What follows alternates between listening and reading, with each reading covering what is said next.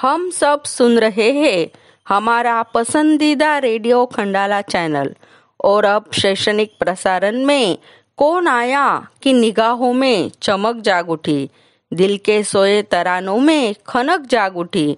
किसके आने की खबर लेकर हवाएँ आई? रूह खिलने लगी, सांसों में महक जाग उठी। पहचाना अब कौन आ रहा है?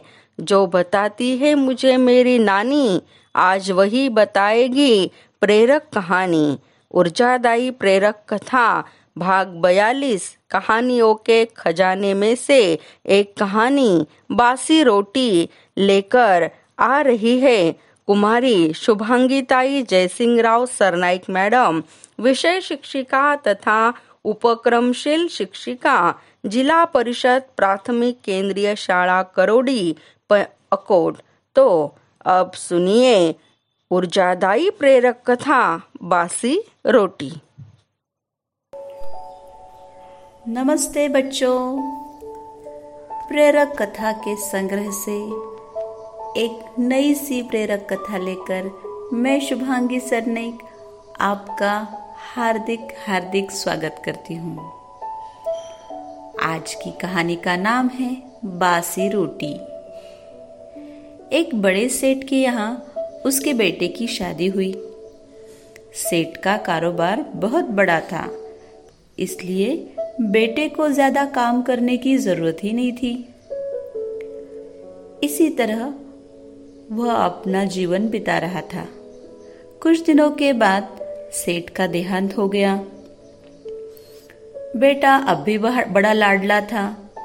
अभी भी उसे काम तो करना ही नहीं पड़ता था।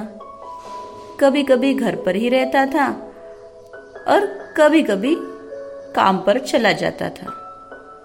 ज़्यादातर उसका समय यूँ ही निकल जाता था, जबकि वह भी काफ़ी होशियार था। अब उसकी शादी हो गई थी, उसकी पति भी, पत्नी भी सुशील और होशियार थी। नई दुल्हन ने सारे घर का काम संभाल लिया था। एक दिन खाना खाने के बाद बेटा टहल रहा था। उसकी पत्नी पड़ोस की औरत से बात कर रही थी। पड़ोसन ने कहा, कहो बहुरानी, आज क्या क्या खाना खाया? तो उसकी पत्नी ने कहा, कुछ नहीं, बासी रोटी और सब्ज़ी और क्या?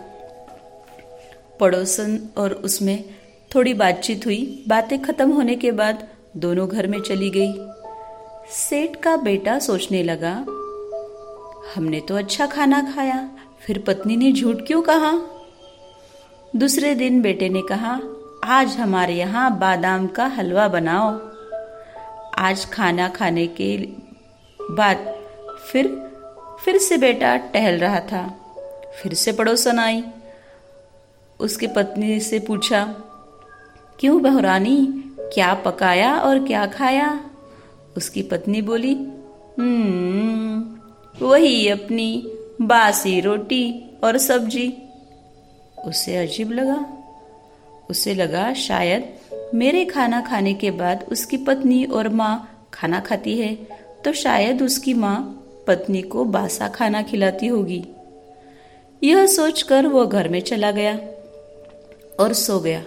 उसने अपनी पत्नी से कुछ न कहा। तीसरे दिन फिर उसने कहा, आज हमारे यहाँ हलवा पूरी बनेगी और हम सब साथ में खाएँगे।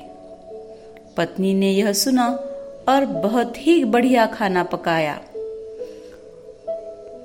उसके बाद पति को परोसा। परोसने के बाद वहाँ खड़ी रही। उसने कहा, और दो थालियाँ लगाओ। पत्नी को लगा शायद कोई मेहमान आने वाले हैं। उसने दो थालियाँ लगाई।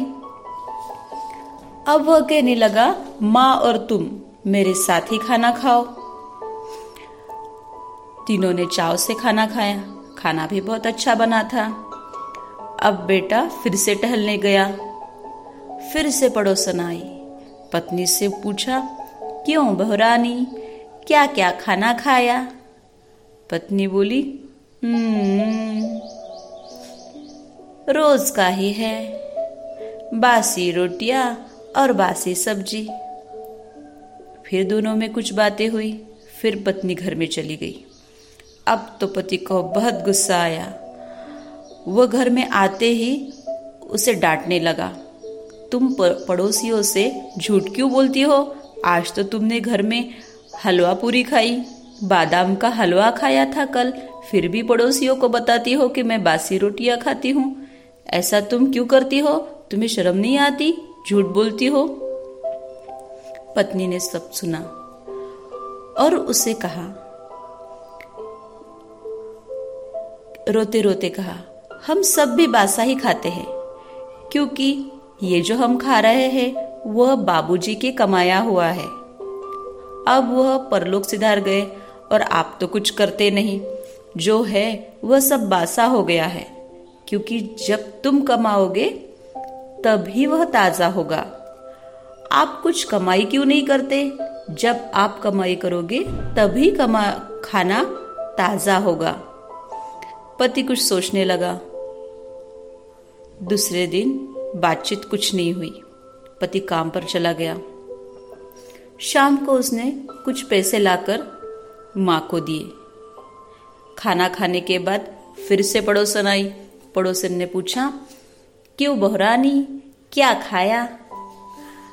तो पत्नी ने कहा, आज तो हमने बादाम का हलवा और पूड़िया खाई है, जबकि घर में सादा खाना बना था। सेठ का बेटा समझ गया, बासी रोटी और ताज़ी रोटी में क्या फ़र्क है। अभी वो रोज़ अपने काम पर जाने लगा। तो बच्चों, पसंद आई कहानी? तो खुद कमाने के लायक बनो, इसलिए अच्छा बनो, अच्छे बनो। कल मिलेंगे फिर एक नई कहानी के साथ। तब तक के लिए इजाज़त दीजिए।